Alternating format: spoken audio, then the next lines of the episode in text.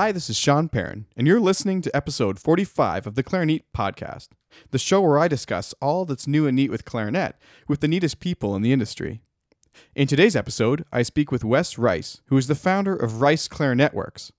We discuss maintenance tips that every clarinetist can use, his custom clarinet selection process, of course, many other aspects of his workshop, and of course, his line of barrels and bells, including the amazing industrial barrel that is actually a collaboration with the metal artist named Chris Bathgate. For more information about Wes, his products, and his company, please see these show notes for episode 45 at clarinet.com. The giveaway for today's episode actually, we're going to have two lucky winners.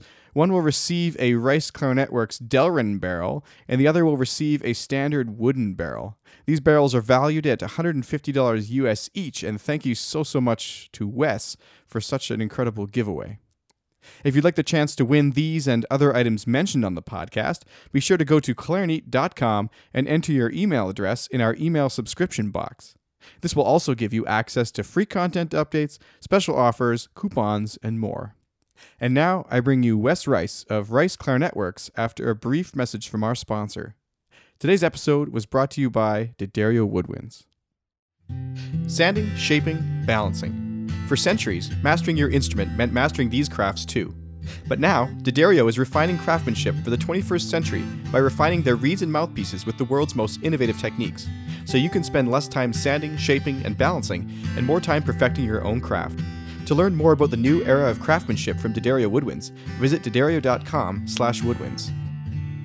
So I'm here today with Wes Rice, who is the founder of Rice Clarinet Works. Wes, welcome to the Clarinet Podcast.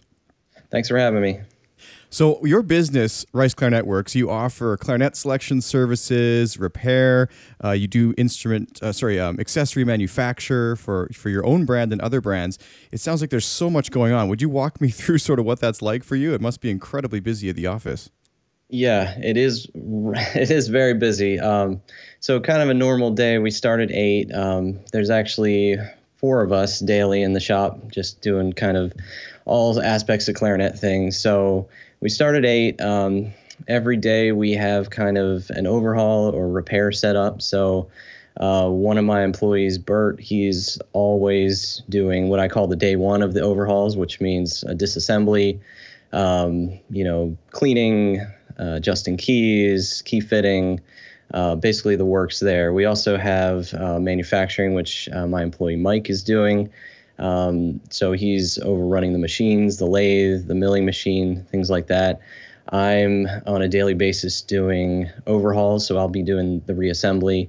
So I'll get a clean clarinet from Bert, and I will basically put it all back together, adjust ring heights, the pads, the seal, uh, the feel of it, everything like that. Um, so my employees stop at 4:45, but my day continues on quite a bit after that because there is so much to do and we're constantly developing new products. Uh, we've you know we've got barrels and bells are something that I'm trying to really get out there right now. But um, you know, really, um, it doesn't leave a whole lot of time for development. But that's something that I kind of do after everyone leaves. So it's you know every day is kind of something different, and every day is um, pretty diverse and long. I would say.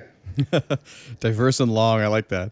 Yeah. You know, I do definitely want to get into your your products and a little more about the um, repair business. But first, what was it that got you started with repair?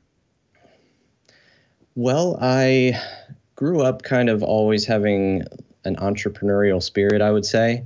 And so I was always doing little things to I suppose, avoid getting uh, some sort of job working for someone else. So I would mow lawns, uh, you know, even like sell golf balls at the golf course. So I always was doing little things to, you know, make an income. And when I got to college, um, I had already kind of been experimenting around just taking my instrument apart and cleaning it and replacing pads and things like that. So naturally, I kind of offered that to some of my colleagues at, at the school at uh, at the Peabody Conservatory, and um, so they ended up, you know, bringing their instruments to me, just little things, you know, pads here and there, key bumpers, tenon corks, things like that. So that's really how it got started. I just started doing it on the side while I was in school, and fast forward to when I graduated um, after I got my master's degree. I was working with Conn-Selmer out in Indiana, but um, they kind of were in a process of downsizing, and so I got laid off. Well, that um, kind of left me with no work to do except the clarinet repair side of it, which I had kind of been building all along. But I kind of used that as a starting point to to really dive into it full time and just really, you know, tackle clarinets all day, every day. So I really started advertising, you know, um, on Google really and and getting just overhauls. And after I moved back uh, from Indiana, I ended up getting some equipment and I started making barrels and things like that. So, you know, that was really the start of it. And um, from there, it just kind of grew and grew organically. You know, more and more people started uh, seeking me out, and we started going to more of these trade shows, more of the events. Um, uh, such as Midwest that I think uh, you're going to in a few weeks, hopefully. Well, we'll um, see. The um, Kickstarter campaign at the time of this recording is at 96%. So awesome. well, I, th- I, I think you will probably uh, we'll probably see you there then, I suppose. but um, yeah, I mean that's that's really how it started. It just started with with me doing uh, little repairs for my colleagues, and then it just kind of grew from there. Wow, so you're completely self-taught then? Yes, in terms of instrument repair, I, I am. Um, I learned a few little tips and tricks at, at Conn-Selmer. Um, but yeah, I kind of naturally pick up on mechanical things. So, you know, just taking the clarinet apart myself and, and looking at how things function and how they work. And then also being a player, knowing how they should function in the end, um, that kind of allowed me to, to teach myself to do it.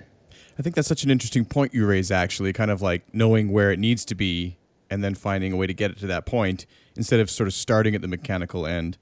Um, how, what is different about you than than other players? Do you feel as far as your desire to kind of just dig in there and try it? I mean, I know people who are literally scared to replace a pad.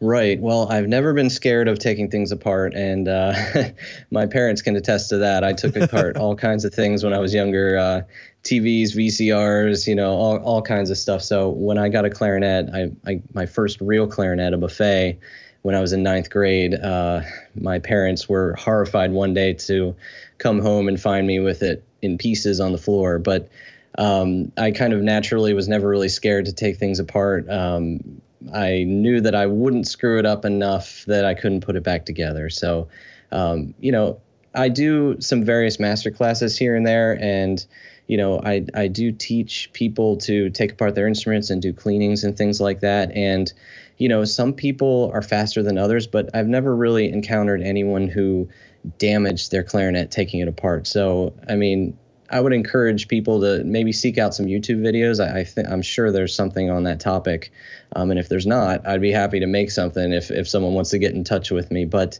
you know, I would encourage anyone t- uh, to take their their clarinet apart and you know maybe just take it apart, put it back together, or just take one key off, put it back together, and that's really a good starting point, I would say. Well, you know, if you're really nervous about this, like I kind of was, I don't really know why, but what I ended up doing was buying a cheap clarinet on on Kijiji. Um, I guess that's you may not know what that is. That's like a Canadian version of Craigslist. Yeah. Um, and so I just bought a cheap clarinet on there and, and took it apart and got some cheap pads and stuff and started learning a little bit too. I, I wouldn't say I'm anywhere near any sort of actual level, but but it sure saved me the grief of oh my god, I just got this overhauled. I don't really want to disassemble my four thousand sure, dollar sure. instrument or whatever.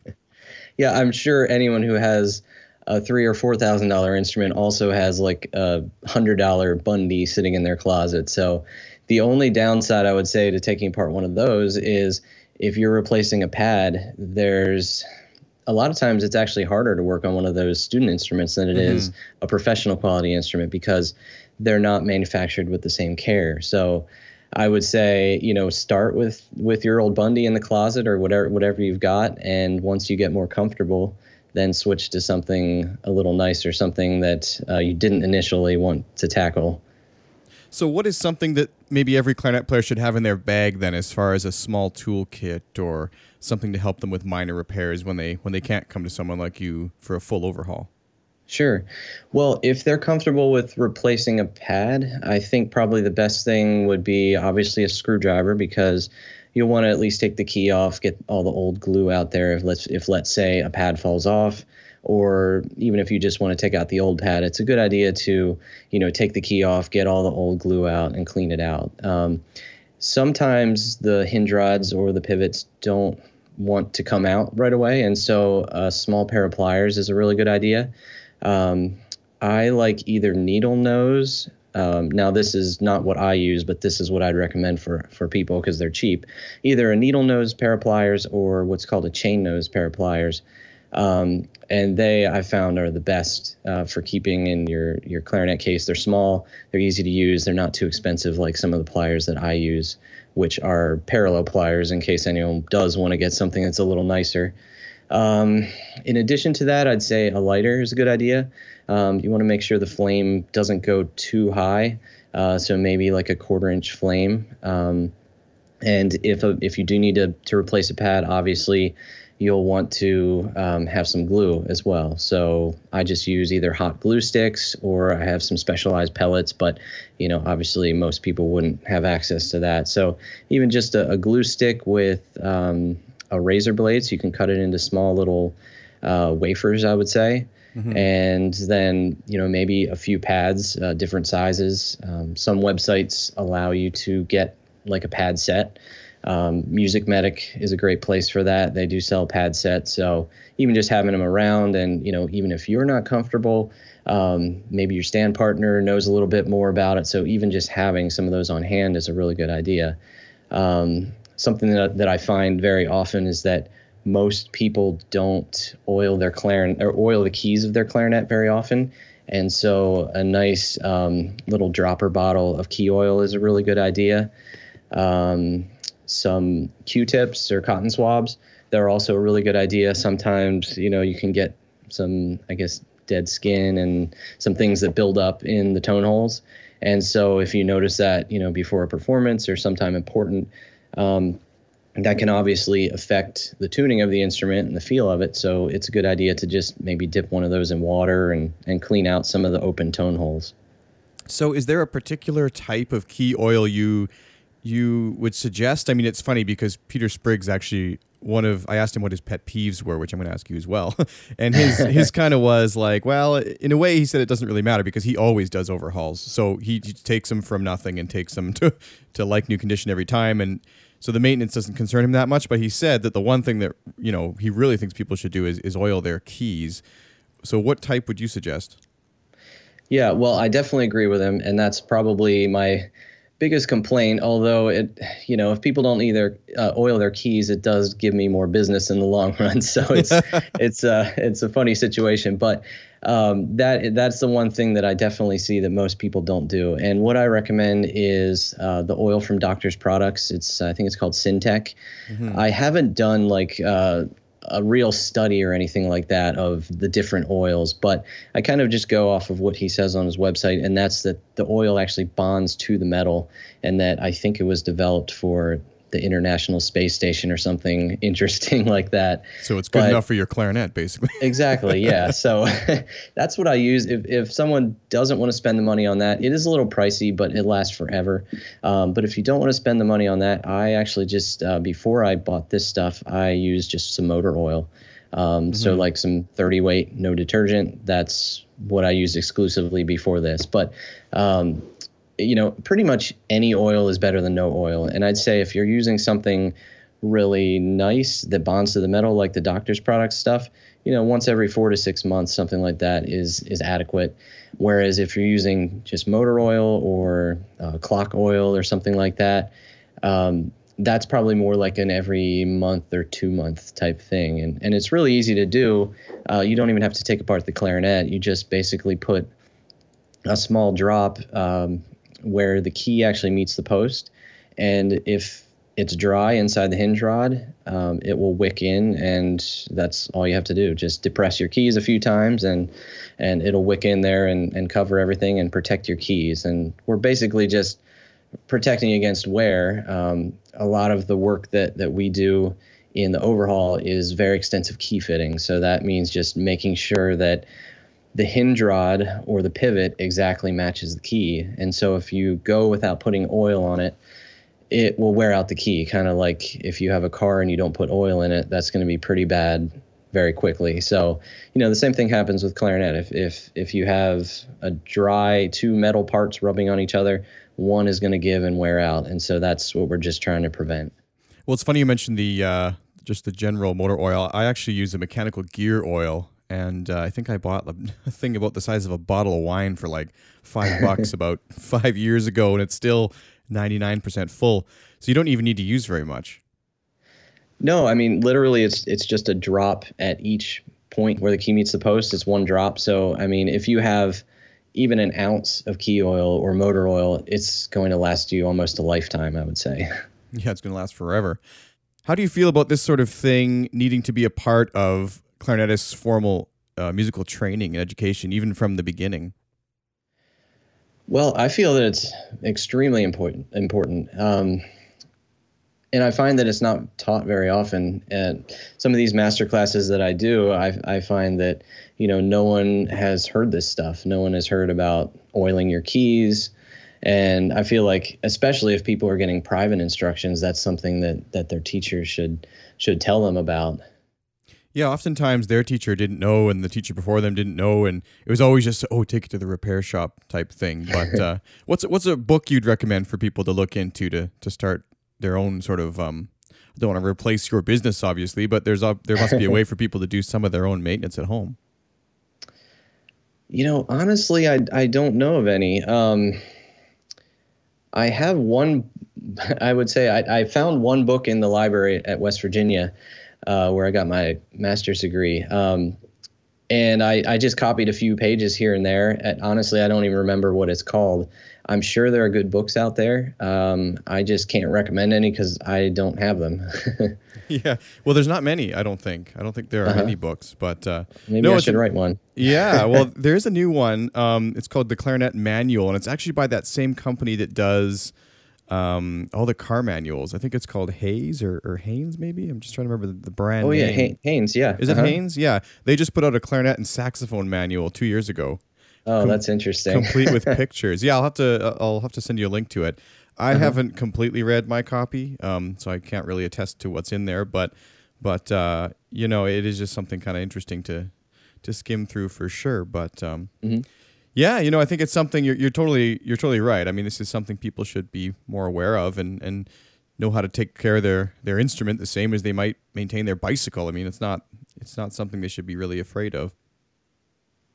Yeah, exactly. I mean, it's it's as simple as just putting a drop of oil there, and and honestly, that's most of the maintenance that you need to do. Um, as far as cleaning, if someone is not comfortable taking the keys off, you can at least clean the open holes with, uh, as I said before, the the cotton swab and some water. I mean, it's it's as easy as that. And if you find that you're getting a lot of buildup and you're not comfortable taking your instrument apart, um, you know, if you have buildup in the open tone holes, you can almost assume that you'll have some dirtiness and things like that inside the the covered tone holes. So maybe that's something that if you're not comfortable with, you can take it to a shop. But but certainly there are a lot of things that the average player can do um, to maintain their instrument. And honestly, it's a money saving thing. You know, if if you're oiling your clarinet, if you're taking care of it, you're going to spend less money in the shop, and you don't have to see people like me quite as often. so, how often should someone uh, come to see someone like you, though, if they're taking care of their instrument, or I mean, if they're not? What's the general sort of recommendation for getting your clarinet seriously maintained with an overhaul? Well, with an overhaul, um, I always recommend if the clarinet has never been overhauled, there are so many things that we do that the factory just they it wouldn't be economical for them to do to go to the level that we do. So, you know, anyone who's serious at all, and that includes people of any age, you know, so from a middle school student who has you know, like a decent clarinet, um, a buffet, either intermediate or professional, to you know anyone else who's serious about playing the instrument, uh, they should definitely consider an overhaul because it will just get things right from the very beginning. So, in the overhaul, we'll adjust things that the factory doesn't adjust, like the ring heights. Uh, we'll do a lot of spring tension work. We'll do key fitting that is a lot more precise than they're able to do um, or want to do. Um, and so after that, it's actually pretty easy to maintain the clarinet because everything's brand new on it. the pads that we use are actually, you know, we use cork and synthetic pads, so they actually hold up a lot better than just your your standard felt double skin pads. Um, so after that, I do recommend either sending it in or having uh, or doing a cleaning yourself every six months. And of course, that depends on how much you're actually playing the clarinet. But um, that maintenance is really important, as we just talked about before. Um, but if you're properly maintaining the clarinet, I'd say maybe get an overhaul once every let, let's say an average of five years something like that. If you're playing it very often let's say you don't keep up with the maintenance maybe bump it up to around three. But you know it's it really depends and it's really an individual thing based on the instrument uh, the level of care that was taken, the player, how rough they are with the clarinet, things like that, which would determine how soon after that initial overhaul that they would need another one. Um, but as long as they keep up with the maintenance, then everything is pretty minimal after that point. So as soon as you buy it, it seems a little bit backwards, but you should get it overhauled right away. Yeah, it's really unfortunate, and I I get a lot of odd looks from people when when I say that people who you know are not in the professional clarinet realm but you know some some parents that want to get their their kids a really nice instrument they look at me like I'm crazy. But you know we just spend a lot of time doing things that just sometimes are not right from the factory. And you know even just even just looking at it when the clarinet is brand new and going over some things like a lot of times the instrument doesn't even fit together, believe it or not. Um, there's differences in humidity and temperature between, you know, let's say France for buffet and here. So even just having it looked at initially is very important, and that's one of the things that that we definitely do with every clarinet is we do kind of what I call just a, a professional setup, which is just kind of making sure things are right from the beginning. Um, so if someone doesn't want to get an overhaul right away, if they, you know, they just spent three thousand, four thousand dollars, they don't want to spend the money to get an overhaul on top of that. You know, whether you buy from me or some other shop, you know, it's very important uh, that that shop actually does a setup on the instrument and makes sure everything is at least mostly right uh, you can't get things perfect, but you know, make sure they spend you know an hour or two or three hours just making sure things fit right. The spring tension is at least adequate. The rings are not you know uh, uneven and um, uneven and high or low, things like that. So this all ties in actually um, as far as the other aspect of your business, which is helping people select instruments. Um, and you actually, as you mentioned, you worked as a professional clarinet tester for Conn-Selmer. What, mm-hmm. what does that entail? What was that like? It was it was interesting. We um, worked on the Bliss clarinet. I don't know if you've heard yeah, of that. absolutely. I, I, yeah. I think they are still making it, but um, that was um, it was interesting because every clarinet came in with different kind of I don't want to say problems, but you know when you have a manufactured products, I'm there to kind of find those problems. So every single clarinet I had a procedure laid out where I would, let's say, rock every key back and forth to make sure they weren't wobbling. I would check the seal, I would check the spring tension, I would eventually play it to make sure it played well.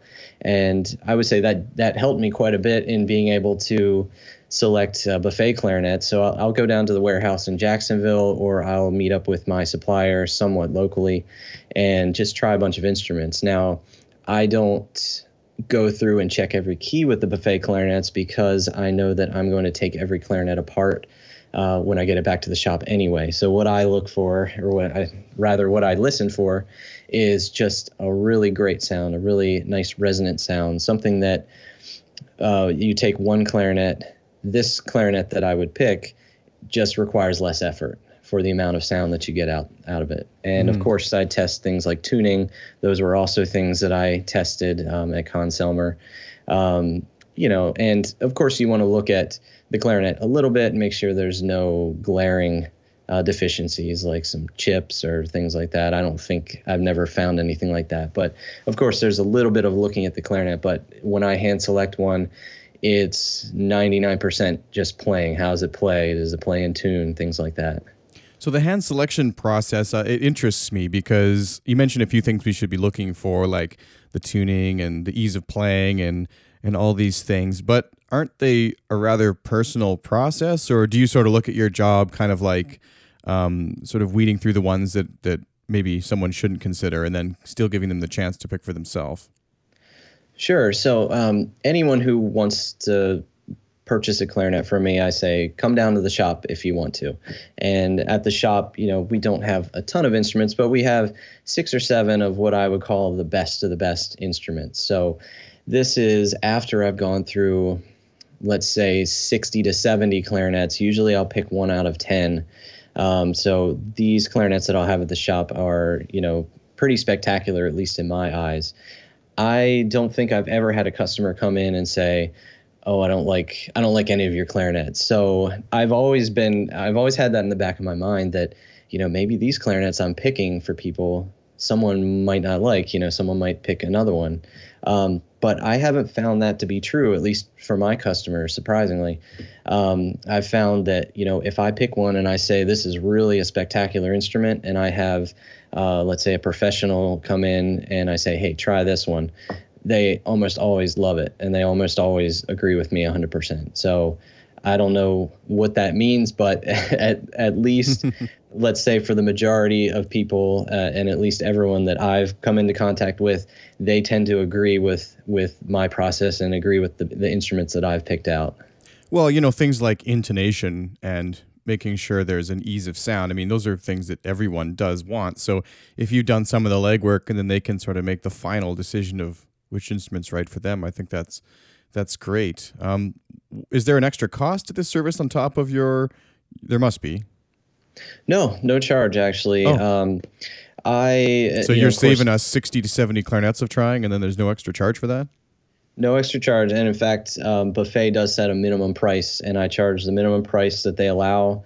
Um, if shameless plug, but if anyone is looking for an instrument right now, uh, Buffet is offering a $200 off special on R13 specifically. Um, but uh, I do sell them at the lowest price that they allow, and the what I call the professional setup. I also include that for free. So you know, I really want people to get the best clarinet possible.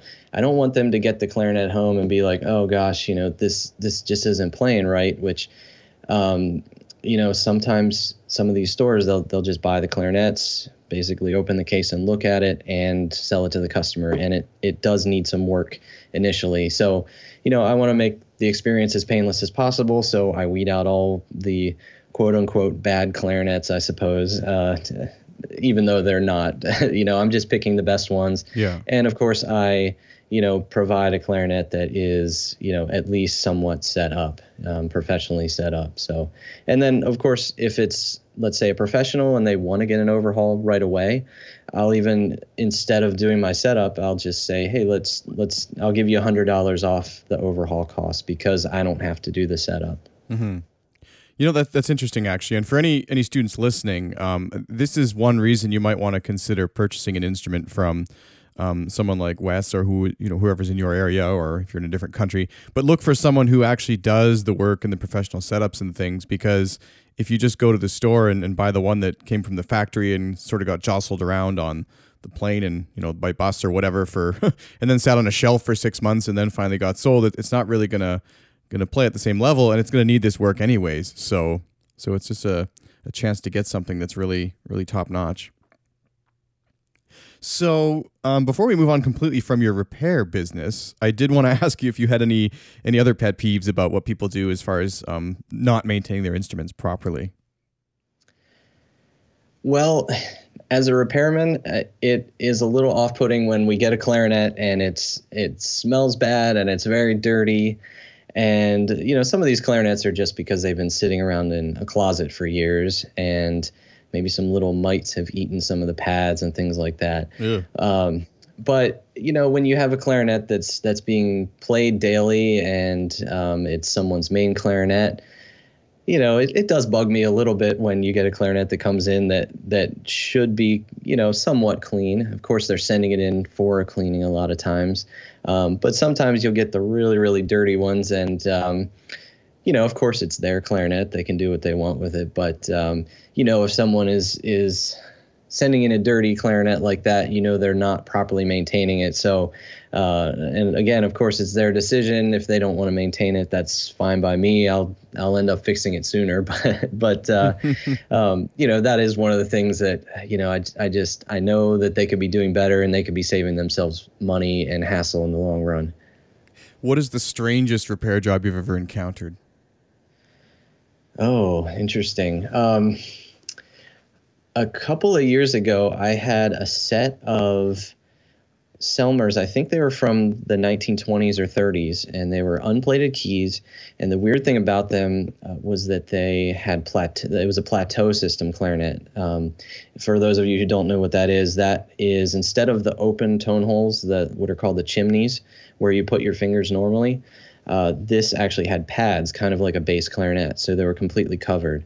Um, I haven't seen anything like that since, thankfully, because they, I think, took about 70 to 80 hours each Wow. to overhaul. Yeah, it was a ridiculous job to do, one that I probably shouldn't have taken on, uh, probably wasn't worth it in the long run, but it was certainly interesting to see them. And I, I think they may have been kind of a one of a kind thing, maybe some sort of experiment at Selmer.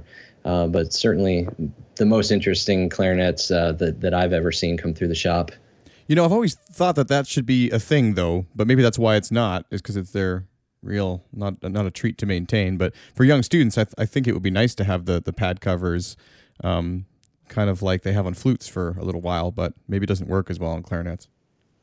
Yeah, well, I, I I agree in some aspects, and in some I don't. Uh, it, on one hand, it's great to have the student learn from the very start that they have to put their hands in a certain position, or else nothing comes out. But what if But their on the fingers other- are too small? Yeah, there you go. So that was what I was going to say. Oh, okay, If- sorry. If you have, yeah, if you have a student with small fingers, and that can obviously be very difficult for them.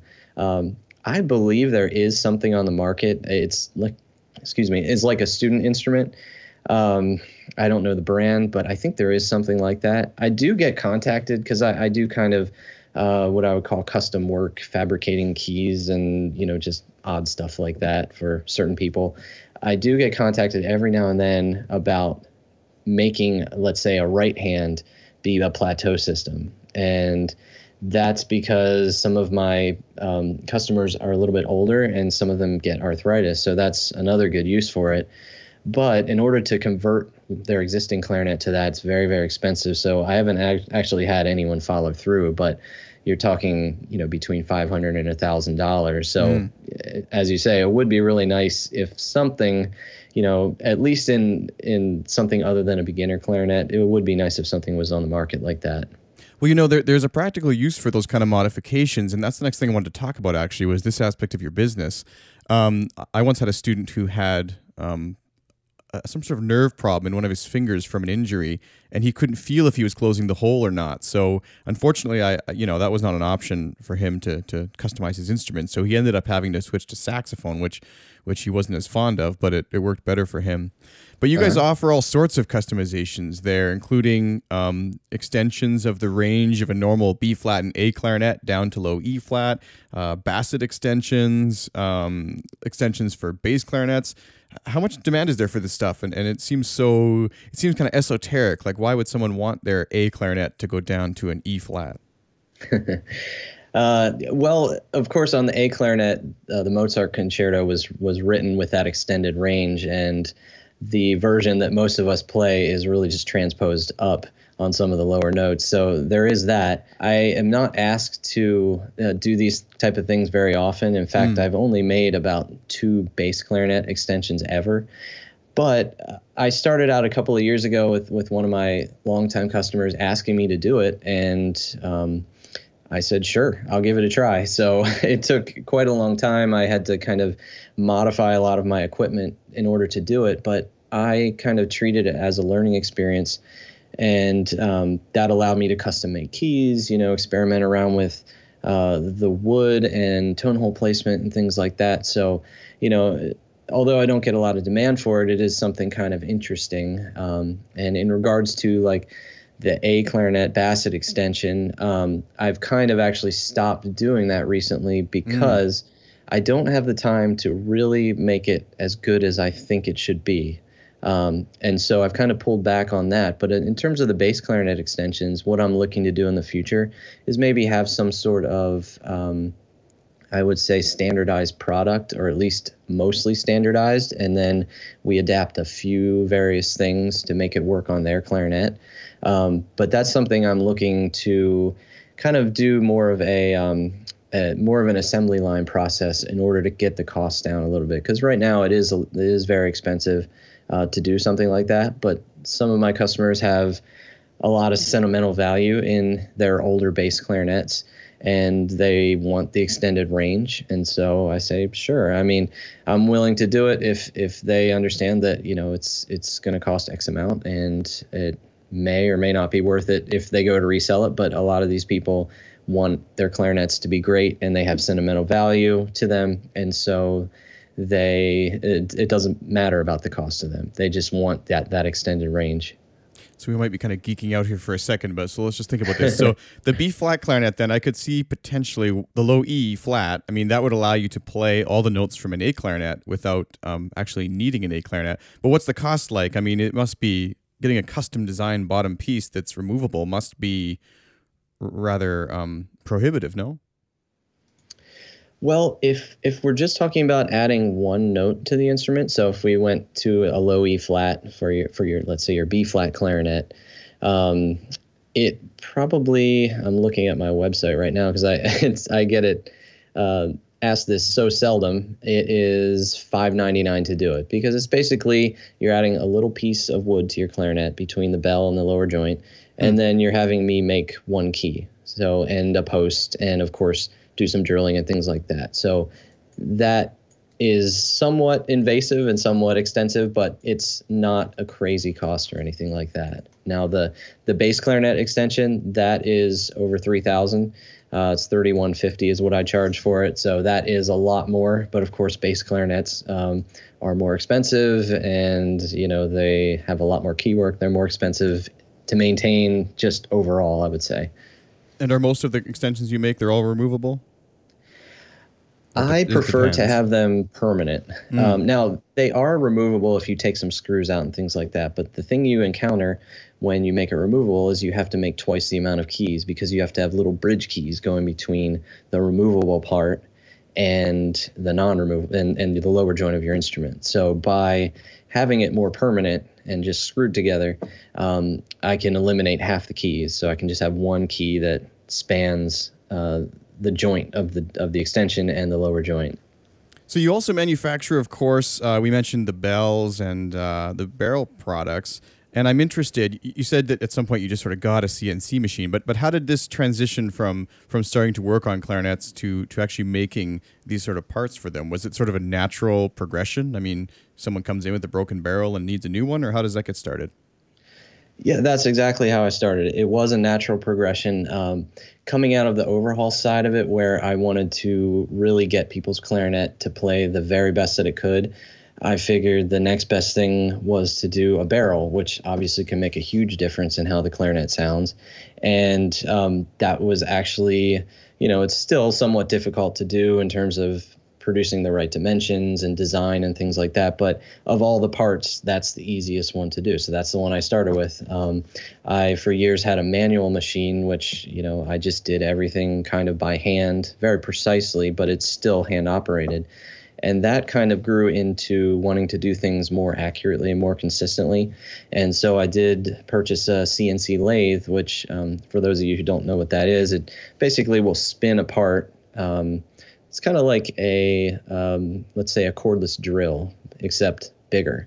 So you would put the barrel in let's say the chuck of the cordless drill and spin it and then you have various tools which come in and um, i guess remove material in a circular pattern. So that's how it started just trying to do things for my customers to get their instrument to play better.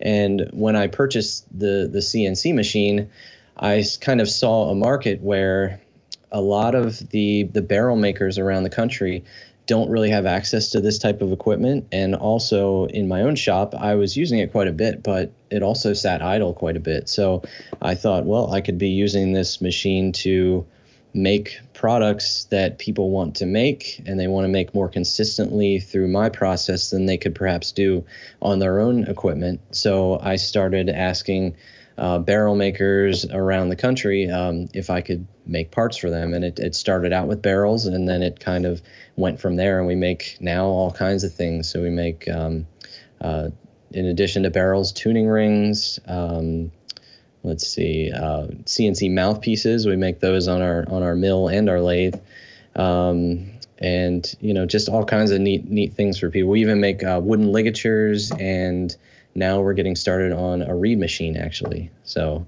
wow, it's pretty pretty interesting how things have gone. And it's going so well that you actually don't just manufacture your own products; you handle manufacturing for for other companies. How did that get started? Right. So um, these are the the people around the country that I was just referring to. So um, that I strictly called up people and asked. Um, a lot of the people didn't have the capacity and they wanted to come out with, let's say, their own barrel, mm. but they didn't have the equipment. Some some of these people are are big names in the industry, but they they didn't have a line of barrels. Let's say they just had uh, mouthpieces. So um, for instance, Walter Grabner, someone who I, I just started working with recently. And, you know, of course, he's very well known in the clarinet industry and he has his mouthpieces, but he didn't have a line of barrels because he didn't have the equipment to produce it. So um, I offered that to him and, and uh, you know, he said, sure. So basically, we take what he wants to do um, in terms of what kind of sound he wants to do, and, and he does something kind of interesting, which is keeping the same barrel for B flat and A. So just yeah, having one that kind that. of yeah, so we designed it in a way that it kind of bridges the gap and works for both, as opposed to some of the other people we work with. They have specifically an A barrel and specifically a B flat barrel, which is also what I do.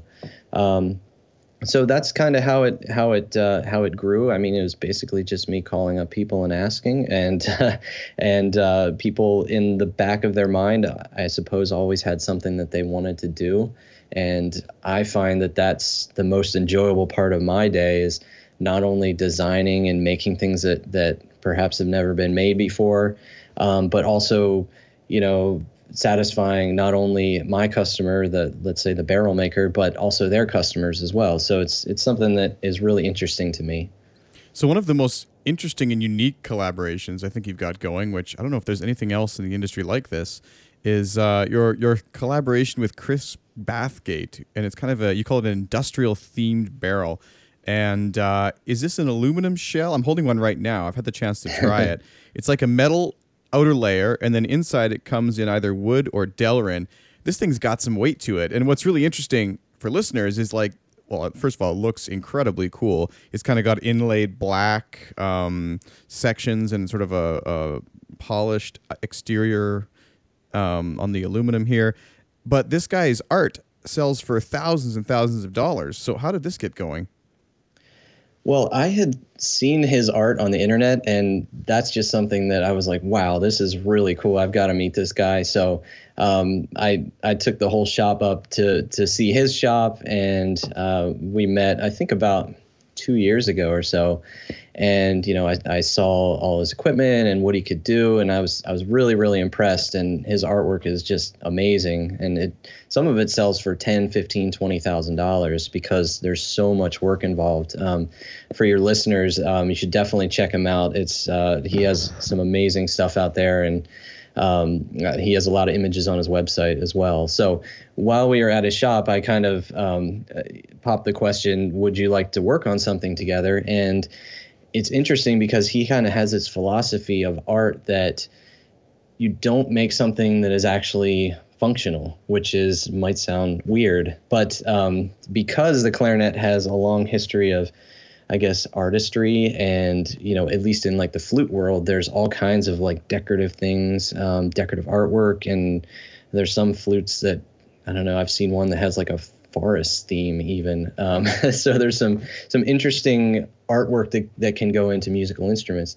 So he agreed to actually work on something together. So I said, well, uh, right now I'm, I'm just producing barrels. And so can you maybe come up with something that would make this barrel look more industrial or whatever you want. I, I kind of gave him free reign and said, do whatever you want. And, you know, let's do 10 of them. And, and uh, so he came up with um, the, basically what it is is an, an, aluminum sleeve.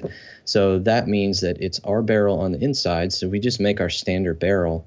Um, and then instead of having like an exterior taper, um, as, as you'll normally see, we do we turn it down to a certain dimension that's much smaller so it's just a little bit bigger than the sockets and so then we actually put the sleeve and glue it over top of the regular barrel so it does give it a little more weight um, it doesn't really affect the sound very much. Um, in fact, you know, some of them can sound better than just the standard barrels. It just depends on which clarinet you match it up with. But of course, the cool thing is they just look awesome, you know, and they they really catch people's eye. And I think I think the the coolest thing for us has been you know, we haven't sold a ton of them because they, they're $249. They're a little more expensive than our standard barrels. But the coolest thing is it just draws all kinds of people over to us at events that everyone wants to know, what is that? How's that made? You know, what, why? so yeah, it's, um, it's just been a really cool experience um, working with him and, and uh, you know, having him, him design those for us. Well, you know, one of my favorite things is I've been trying this over the last few months here is uh, to take it to schools when I do clinics. The kids, they their eyes bug out and they're like, "Wow, look how cool that is!" You know, like, "Wow, can I see that?" And and uh, you know, I actually tried this at Clarinet Fest with Eric Salazar, who was a guest on episode eight, and um, he he loved it. I don't know if he's gotten in touch to to consider one, but um, we both found, and, and maybe this was just a placebo effect based on what you just said, but when I compared this one, which is the Delrin version, to the other Delrin barrel I've been trying out here from you, it seemed much louder, much more present. Um, I, I imagine it's perfect for people in marching band, perhaps except for the weight, but but it's incredibly loud and, and full sounding. Uh, uh is that uh, do you think that's caused by the extra density of the metal, or is that just a placebo effect? You know, I think that might be that you just found the right barrel for your instrument. Um, because I've actually experimented with doing all aluminum barrels, and I've found that when they do have a lot of mass like that, they don't play that well, believe it or not. Um, oh. The way I got them to play well is to actually reduce the mass and, and make them really skinny. And so I haven't actually come out with one or anything like that because they kind of look a little ridiculous. But uh, it was it was nice to just experiment around and see um, acoustic wise what happens when we make a barrel out of something different. So I would say that you know you just found the right barrel for for your instrument, and um, you know some some other player could put that that barrel on their clarinet and they might experience the opposite results. Hmm. I find that um, the barrel is really matched to the clarinet and not so much the player. Um, one of the, the services that I offer a lot of times um, when someone gets an overhaul, they have their clarinet in the shop, I'm all finished. And I do kind of like a hand selection for the barrels, actually. So I'll go through all my barrels and pick the very best one, but it's always it's always a different one. You know, I'll have like a runner up, let's say, but the next time that same runner up is not the one I'll choose for another instrument. So it really depends on the instrument and not necessarily the player with um, with how the, the the barrel affects the sound. So what goes into designing a great barrel then? I mean, there's all this talk about like the reverse tapered bore, um, the different materials. I mean, and why is it that the barrel is always the part that people are sort of chasing down the the golden barrel or whatever? well, what goes into it? Um, what what we did is we kind of started out with uh, let's say like a standard Buffet barrel in terms of the socket size because that's what we're hoping to match most of these barrels up with. Of course, they do work on other clarinets, but it's it's mostly we put them with Buffet clarinets. So in terms of socket size, we started at that point. Then we did some experiments with with the sockets to see well does that make a difference at all. Um, it does make a difference, but I won't get into it too much because uh, it might be kind of proprietary, I'd say. But yeah, fair enough, fair enough. in terms of, of the bore, um, we, we use a reverse taper bore and we've experimented with the CNC machine. It, it allows us um, to experiment around with different tapers and different shapes and all, all kinds of things like that. So that was just really just a, a process of trial and error to, to find the one that we like the best. Um, we ended up with going back to what is kind of the standard for most barrels, and that's just a, a standard what's called a 10 thousandths reverse taper, which means it's 10 thousandths bigger on the top than on the bottom. So we did do a lot of experimentation, but it ended up being that, you know, what everyone else was doing, it seems like that is what played very well for us. So at the manufacturing level, then why don't they just come out with barrels that work better for the instruments? It seems odd that this part is always upgraded for people, or is it just an element of personalization like the mouthpiece? Well, yeah. To to get back to your question a few minutes ago that I uh, didn't address, the um, the I think the the reason people seek out a barrel is because I think it's the easiest thing to swap out. It's and it's also the cheapest. Um, you wouldn't necessarily want to swap out your upper, upper or lower joint, although you could. Um, so those certainly aren't options. But I think the besides the mouthpiece, the barrel is uh, the easiest thing to do. And um, you know, I think once people get a good mouthpiece, um, they they probably at least in my experience, want to stay with that mouthpiece and try to get the clarinet the best that it can be and leave the mouthpiece because the mouthpiece is kind of tailored more to the player mm-hmm. than the actual actual instrument. So at least in my experience, a lot of my customers um, they do try out different mouthpieces, but I would say they're much more willing to try out barrels. And there is also a lot more selection in terms of barrels. So um, there's lots of companies out there that, that have them, produce them. Um, in terms of bells, that would be, let's say, my next thing that that most people would upgrade, and the next thing I'd recommend upgrading. Even those, uh, there aren't too many bell makers out there. Um, there's maybe three or four, and even if you were to go to Buffet and you want to try just some stock bells, that's really not even an option. They match the bells up to the clarinets. That's pretty much how how they stay. You know, so. Mm-hmm. Um, what I'm hoping to do, you know, as I prototype these these bells more and more, because I think you you have one of my bells right now.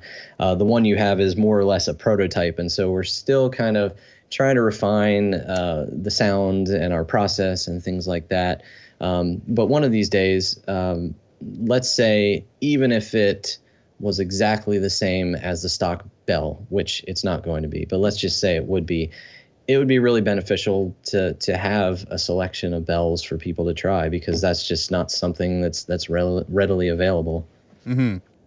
So, a lot of your products come in um, this Delrin material, and it's something I'm a little bit unfamiliar with. What's it like to work with compared to to wood, and what are the benefits or differences for the customer? I love working with it. Um, it. Delrin, for those of you who don't know, is a dense composite material. I don't like to call it a plastic, even though it is, but it, that denotes kind of a negative stereotype. Um, the Delrin barrels that I produce are professional quality. They're exactly the same in dimension and uh, playability as the wood clarinets, or excuse me, the wood barrels. Um, so I would say again, going back to what I was telling you about finding the best barrel for your clarinet that matches and harmonizes with it. It's the same thing with wood and Delrin. Now I would say if I'm trying barrels, I'm personally going to like just because of the sound in my ear. I like wooden barrels a little bit better for most clarinets. But then there's also clarinets now and then that the Delrin will actually play better. And by better, I mean more resonant, easier to play, um, the tuning is pretty much the same between the two, um, and at least with uh, with my barrels, what they tend to do is bring everything a little bit closer to being in tune. So if you kind of plotted out the tuning on, let's say, a graph, you know, the the stock barrel would be a bit jagged, and our barrel would be a little bit smoother. Let's just say. You actually do have that chart on your website. I should maybe share it in the show notes here. I do. I've seen it there. Yeah, no, I think you've got a really fantastic selection of products, and uh, I think you're, you know, whether or not people even know it, they're they're sometimes playing a barrel that has gone through your shop or or uh, you know made its way to the other brands as as far as the manufacturer goes. So you're just doing a ton of barrels and uh, products there. Is there anything else you'd like to add to uh, to our talk about your products before we move on? Yeah, well, I just wanted to, to mention in regards to that, um, as I said before, we're making barrels for Walter Grabner, but we also make barrels for Clark Fobes. Um, we're looking to work with a few other uh, let's say barrel makers as well. But um, you know those those two guys really have kind of a, a big brand, I would say. And mm-hmm. um, so, as, as, you said, a lot of the barrels you'll see out there, you may not realize it. We don't put our logo on it; we put their logo on it. But you know, a lot of the barrels that are produced nowadays uh, nowadays are actually produced by us. That's amazing. Yeah, congratulations on the success with all this. It's thanks. It's really fantastic. So you've been very generous today with the giveaway on the on the podcast. Um, there's going to be two lucky winners. One is going to be winning a uh, standard wood barrel, length 67, and um, this would be a perfect pair for someone who plays on a high pitched mouthpiece, for example, or if you're ever in a condition where it's a little bit warmer, because of course the standard length is, is 66. I also have a fantastic Delrin barrel in a 66th length. So there's going to be two giveaways on this episode. If you want a chance to win those items, just go to www.clarineat.com and enter your email address in the subscription box, and that'll give you a chance to win not only these, but all items mentioned on the podcast. Wes, do you have anything to say to the person who wins these products? Uh, just I'm happy that uh, something that I produced uh, could fit on your clarinet and and make you sound better. So I hope you like it. Thanks. That's awesome. Yeah, that must be very rewarding to to produce things that are in, increasing people's um, you know playing experience. Yeah, definitely. I mean, I I get so much enjoyment when someone comes to the shop and they maybe didn't even realize that some of this stuff existed or that it could make that big of a difference. But it's it's just um, it's really cool when someone leaves the shop with a barrel and it's just as simple as putting that thing on that makes them sound a whole lot better. So where can people find you online? You've got a website, you've got Twitter, do you have Facebook or anything else like that? Uh, I don't have Twitter, although I have a login. I don't use it. Um, we are on Facebook, so we do a lot of, um, you know, some updates of kind of what we're doing on there. Uh, the website is clarinetworks.com. Um, so, and my email is wes at clarinetworks.com also. So, anyone who has any questions whatsoever, I'm always happy to to answer any questions. So, feel free to to contact me if you like. So, I'll go ahead and put all those up in the show notes there. And thanks so much, Wes, for coming on the podcast today. We had just a fantastic conversation, and I know I learned a lot about clarinet repair and how this this barrel manufacturer works. And uh, I wish you well with your business. Yeah, thanks so much for having me.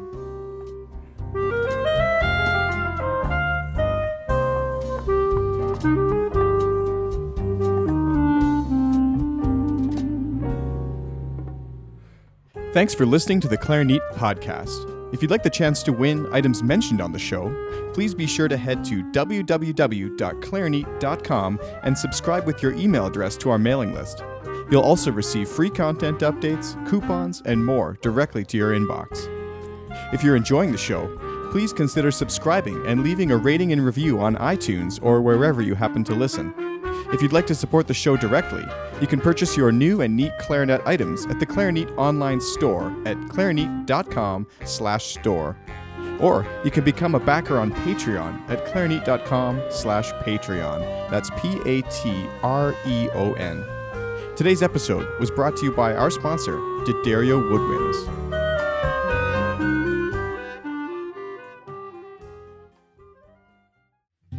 Sanding, shaping, balancing. For centuries, mastering your instrument meant mastering these crafts too. But now, D'Addario is refining craftsmanship for the 21st century by refining their reeds and mouthpieces with the world's most innovative techniques, so you can spend less time sanding, shaping, and balancing, and more time perfecting your own craft. To learn more about the new era of craftsmanship from D'Addario Woodwinds, visit d'addario.com slash woodwinds.